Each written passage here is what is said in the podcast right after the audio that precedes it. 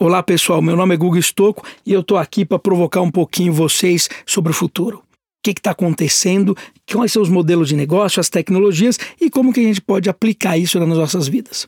Bom, a gente falou muito sobre modelo de negócio, a gente falou muito sobre tecnologia. Agora tem um assunto que eu estou sendo muito abordado que é o seguinte. Guga, e o CEO do século XXI? Quem é esse CEO? Eu sou um headhunter, eu vou procurar uma pessoa para liderar uma empresa. E outra, pode ser uma grande empresa, pode ser uma startup que se torna uma grande empresa. O ponto de vista é como que é o CEO do futuro e o que a gente tem que fazer para ser esse CEO. Então eu vou dar, na verdade, esse capítulo vai ser algumas dicas, né? Dicas de um material que eu venho compilando e uma coisa que eu venho seguindo também no dia a dia, que passo sempre isso no dia a dia e procuro, né, CEOs que atendam tudo isso. Então, primeiro ponto, né, falando até em inglês, né? Acceptance of change and uncertainty. O que significa isso? Lembra, quem ouviu os outros, né, podcasts que eu passei, a gente tem um dilema muito grande, que a gente mudou do século passado para esse século. O século passado foi baseado na Revolução Industrial, onde foi um século estático. Então você podia fazer um business plan de 10 anos que a coisa funcionava, você construiu uma fábrica e aquela fábrica teoricamente ia viver para sempre, né? E de repente ele entra num mundo novo, que é o mundo vivo. Um mundo que está atrelado aos seres humanos, onde tudo muda a qualquer momento. Ser um CEO hoje significa que você tem que aceitar as mudanças. Você tem que saber lidar com o incerto. Então, primeiro, você nunca vai ter razão todo o tempo. Todas as decisões que estão acontecendo podem mudar e isso faz parte do seu dia a dia. Você entrar num negócio sem ter certeza quanto que ele vai faturar, pois é, bem-vindo ao seu dia a dia. Você não vai conseguir calcular exatamente tudo aquilo. O que acontece? A gente passa a ver que começa a mudar um pouco o perfil. O CEO engenheiro foi um CEO que teve muito sucesso no passado. Por quê? Porque eram muitas as métricas, ele sabia o que tinha que ser feito, ele tinha que executar, quanto mais próximo de uma máquina, melhor. Então, esse CEO executivo veio. Depois, esse CEO engenheiro. Aí teve o CEO vendedor, que é aquele cara que sabe vender muito bem e acaba se tornando um grande CEO, porque vendas, né, deriva tudo, né, toda essa parte das empresas. E o CEO vendedor, por natureza, ele acaba sendo um CEO que em muitos dos casos, né, tem uma tendência, pelo menos, ao quê? A administrar melhor as pessoas. Então veio uma grande tendência que, olha, além de você ser um bom executor, você precisa administrar as pessoas. Muitos desses CEOs que vieram da área de vendas, por serem comunicativos, eles passam, né, a administrar bem as pessoas. E agora a gente entrou num mundo onde tem que ter um CEO que consiga viver no meio do risco. Ele não só tem que administrar as pessoas, ele não só tem que entender muito bem toda essa parte técnica, só que ele tem que saber tomar risco. E ele tem que viver muito bem com isso, né? E tomar risco normalmente é uma coisa que engenheiro não gosta muito de fazer. Quando você faz um prédio, você não quer que o prédio caia. Quando você faz uma ponte, você não quer que a ponte caia. Só agora você tem que liderar uma empresa que talvez você tenha que mudar o modelo de negócio dela completamente todo ano. Como é que faz? O melhor CEO é aquele que sim consegue mudar o negócio da empresa todo ano se for necessário, tá? Que não tem apego nenhum a isso. Esse é um CEO que não foi impactado, né, pelo ensino antigo, né, e pela versão a risco, né? Isso é muito importante. Segundo ponto, sim around the corner. O que é isso? Cara, você precisa ver o futuro. Você precisa conseguir entender o que vai acontecer amanhã. Ninguém consegue prever o futuro, mas você precisa estar bem preparado para onde a tua empresa vai, o que você está fazendo, quais são os impactos da tecnologia no seu negócio, os impactos dos modelos de negócio no seu negócio, na sua empresa. E você precisa também entender tudo isso e preparar um plano muito bem feito para que você possa chegar lá. E a única forma de você preparar um plano de 3 anos é entendendo todas essas variáveis. Então, significa o seguinte, se o CEO não é multidisciplinar ou não tem um time multidisciplinar com ele, fica muito difícil entender tudo isso que está acontecendo. Eu acho que eu falei de vocês em algum episódio passado, né, por exemplo, que quando você vem no advento de Clean Meat, né, quer dizer, essa carne que é feita em laboratório, então, entre matar um boi e colocar um bife na sua mesa, tem 270 empresas. Quando tiver o Clean Meat, você vai pular tudo isso e baratear o preço. E de repente você é o CEO de uma dessas 270 empresas, você não está visualizando o futuro, você não entende o que é, a tua forma principal de trabalho é logística, e de repente você começa a perder market share, e de repente você quebra e não entendeu por quê. Você não entendeu porque de repente um advento de Clean Meat que iniciou no Vale do Silício, 3, 4 anos depois impactou o seu negócio e você nem sabe o que é isso. Hoje os CEOs capazes de entender o futuro valem muito. Outro ponto importante é: você vai ter que aprender o mundo como ele é, não o mundo como você acha que ele é. Isso é uma diferença brutal, muda tudo. Você tem os seus conceitos, como você foi criado, na forma que você acredita e como você está executando. Você é o CEO, você está com as rédeas na mão, só que está executando o seu mundo. Agora, como que você consegue se abstrair disso e entender o mundo como ele realmente é? Muda tudo.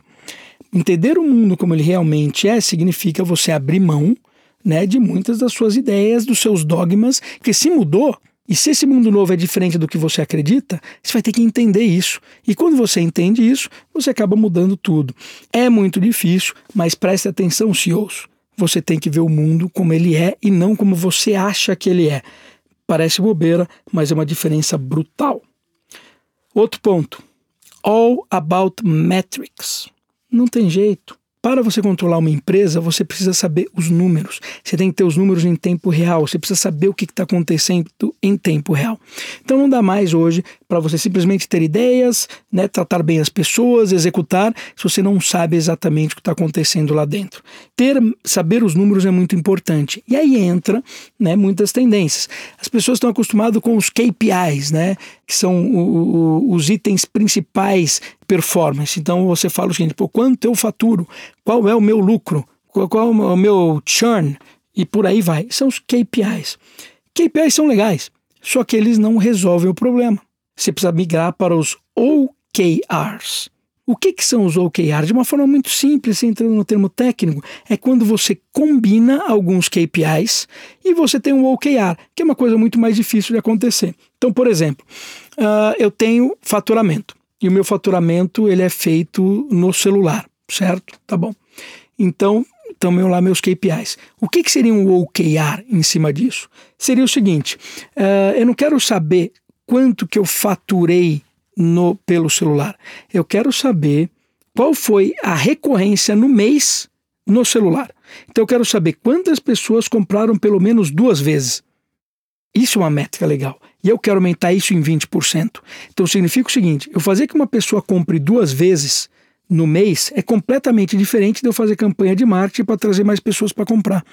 Eu preciso engajar essa pessoa, eu preciso conversar com ela, eu preciso saber exatamente qual que é o segundo passo dela, eu preciso saber qual que é o produto que ela quer comprar depois, eu preciso saber o que eu posso ofertar para ela naquele momento para que eu possa mudar isso para 2 vezes por mês.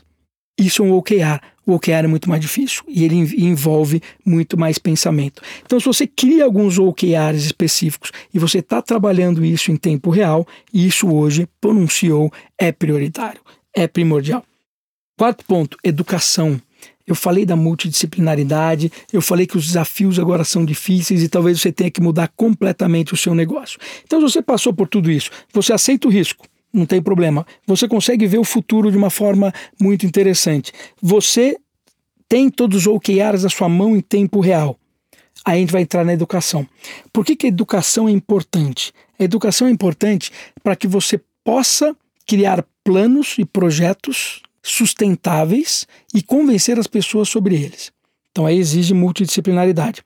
Se a gente pegar os principais CEOs nos Estados Unidos, por exemplo, se eu pegar, por exemplo, Google, Adobe, Apple e por aí vai, são CEOs que têm o quê?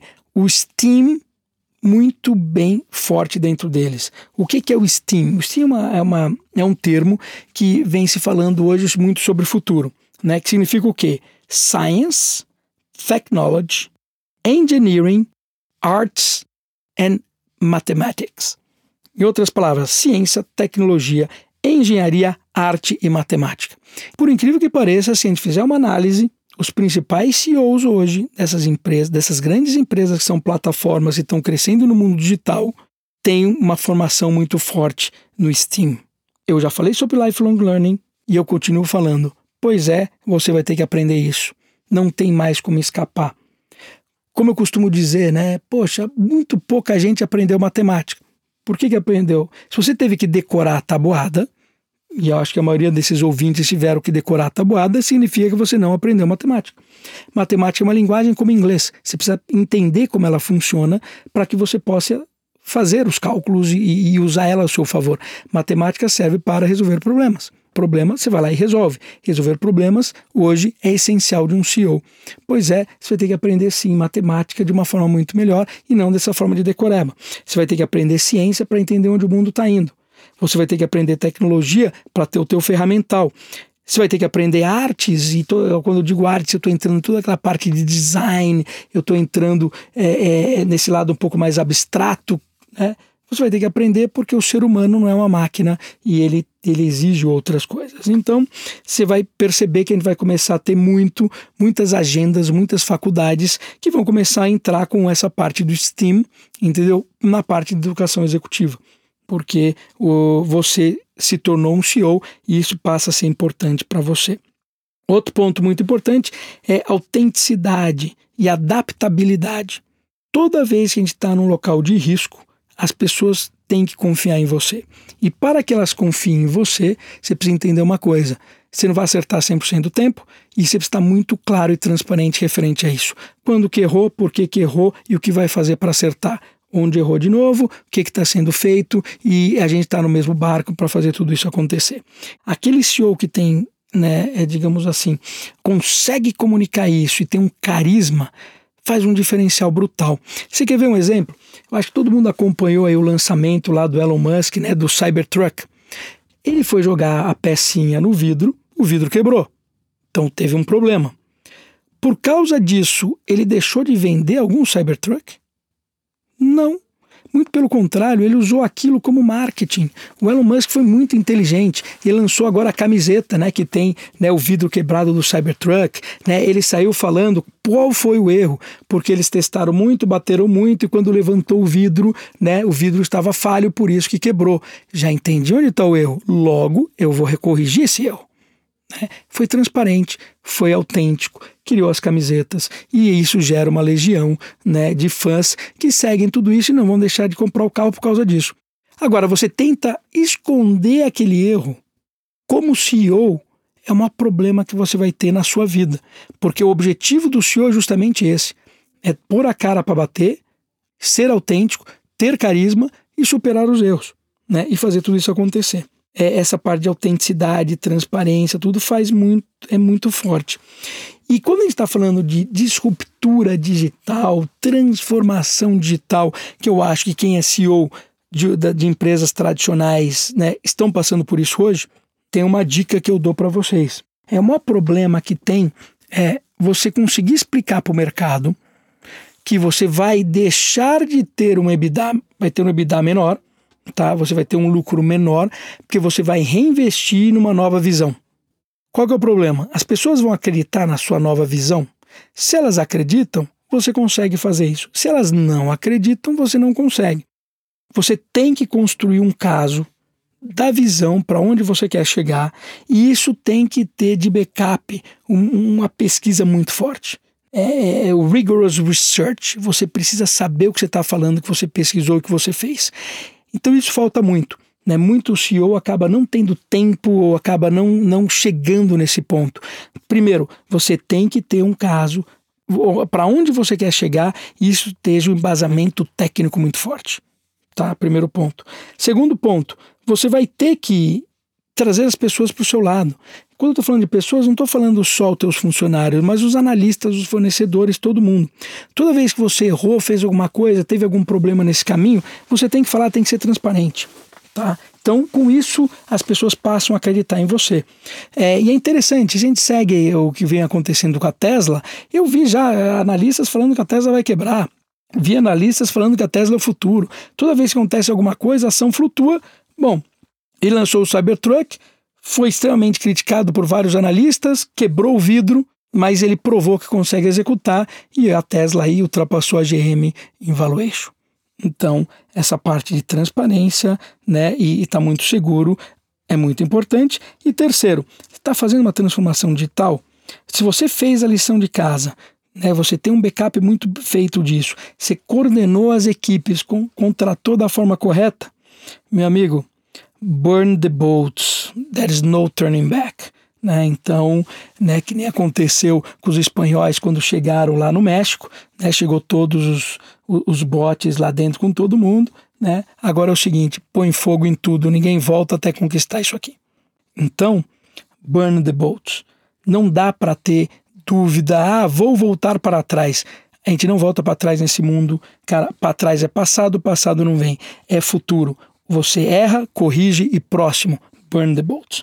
Então, você viu que não é tão fácil ser um CEO desse mundo novo, mas né, é prioritário. Então, você que é CEO, espero que tenha gostado das dicas. Se tem alguma dúvida, alguma coisa, pode entrar em contato com a gente. Eu acho que é uma discussão muito legal para que a gente possa iniciar aí com todos. E muito obrigado por terem passado esse tempo me ouvindo. E aqui é Guga Stocco e vejo vocês no futuro.